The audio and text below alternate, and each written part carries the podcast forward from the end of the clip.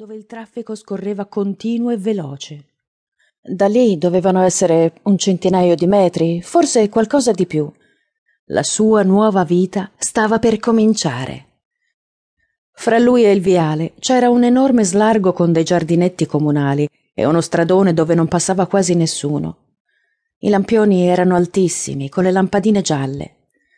In lontananza si vedevano le luci di un centro commerciale, forse il più grande della regione. Fece un sospiro e cominciò a mandare avanti un piede dopo l'altro, lungo il vialetto condominiale. Si sentiva emozionato, ma anche un po' teso.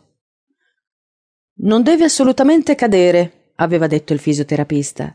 Quella specie di mago era riuscito a rimetterlo in piedi in pochi mesi, mentre lui era convinto che non avrebbe più camminato. Nemmeno a vent'anni sarebbe stato facile rimettersi da un incidente del genere, e lui ne aveva quasi sessanta. Un camioncino era passato con il rosso e aveva preso in pieno la sua macchina. Non si ricordava nient'altro. A un certo punto aveva aperto gli occhi e aveva visto una parete bianca. Non riusciva a muoversi, non capiva cosa stesse succedendo. Poi aveva visto apparire una faccia sconosciuta. Mi sente? aveva chiesto una voce. Lui era riuscito a dire di sì e lo sconosciuto sembrava soddisfatto. Nei giorni successivi, un po' alla volta, gli raccontarono com'era andata la faccenda. Era arrivato in ospedale clinicamente morto, ma i medici non si erano arresi e lo avevano ripreso per i capelli. Era stato in coma qualche settimana e aveva subito diverse operazioni alla colonna vertebrale e alle gambe. Camminerò, aveva chiesto lui un giorno. Il medico gli aveva detto con franchezza che era ancora presto per sapere se sarebbe guarito completamente o se invece Uscì dal giardino condominiale e proseguì sul marciapiede in direzione del viale. L'aria puzzava di macchine e faceva anche un po' freddo, ma lui doveva soltanto camminare fino laggiù. Dopo più di un anno adesso poteva di nuovo stare in piedi, da solo. Era un po' come rinascere. Aveva piovuto da poco e per terra era ancora bagnato.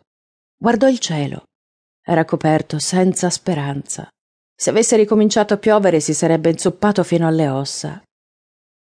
I primi tempi in ospedale erano stati duri, si sentiva molto debole e doveva essere assistito di continuo. Sua moglie faceva il possibile, ma non poteva certo smettere di andare a lavorare. Spesso lui si ritrovava da solo a guardare il soffitto. E allora pensava, ricordava il passato e immaginava il suo futuro su una carrozzella. E a volte piangeva. Quando aveva bisogno di fare pipì, suonava il campanello.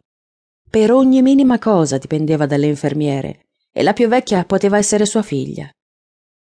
Questa cosa lo faceva sentire molto male. Lui era abituato a cavarsela da solo, a camminare sulle sue gambe, a decidere. Quella condizione era troppo umiliante, ma non poteva farci nulla. Il suo corpo non rispondeva. E poi gli mancavano le forze, L'unica cosa che poteva fare era sperare di riavere presto le sue gambe. Era pieno di tagli ricuciti, ma le operazioni erano andate bene. Guardava il soffitto e pensava alla sua vita di prima, al suo impiego nell'amministrazione pubblica che gli dava molte soddisfazioni, alle cenette di sua moglie mangiate davanti alla partita, alle passeggiate estive sul bagnasciuga, alle domeniche pomeriggio passate a bere e a giocare a carte a casa di suo cognato carabiniere e a volte piangeva. Non tanto, solo qualche goccia. Non arrivava mai a singhiozzare e non era da lui. Scese dal marciapiede e gli sembrò una grande conquista, la prova più concreta che finalmente poteva camminare senza l'aiuto di nessuno. Era cominciata davvero una nuova vita e sarebbe stata diversa da quella di prima, più bella. Dopo quell'incidente ogni cosa aveva più valore. Essere scampato alla morte gli faceva vedere la vita in tutt'altro modo. Mattone su mattone avrebbe costruito la sua guarigione. Prima o poi avrebbe potuto di nuovo camminare, saltare, nuotare, correre. Doveva soltanto metterci tutta la sua volontà, ogni giorno, fino alla fine. Sentì una scintilla di euforia nello stomaco, che svanì subito. Non c'era niente per cui esaltarsi. Ora non aveva altro da fare che attraversare quello stradone deserto e salire sull'altro marciapiede.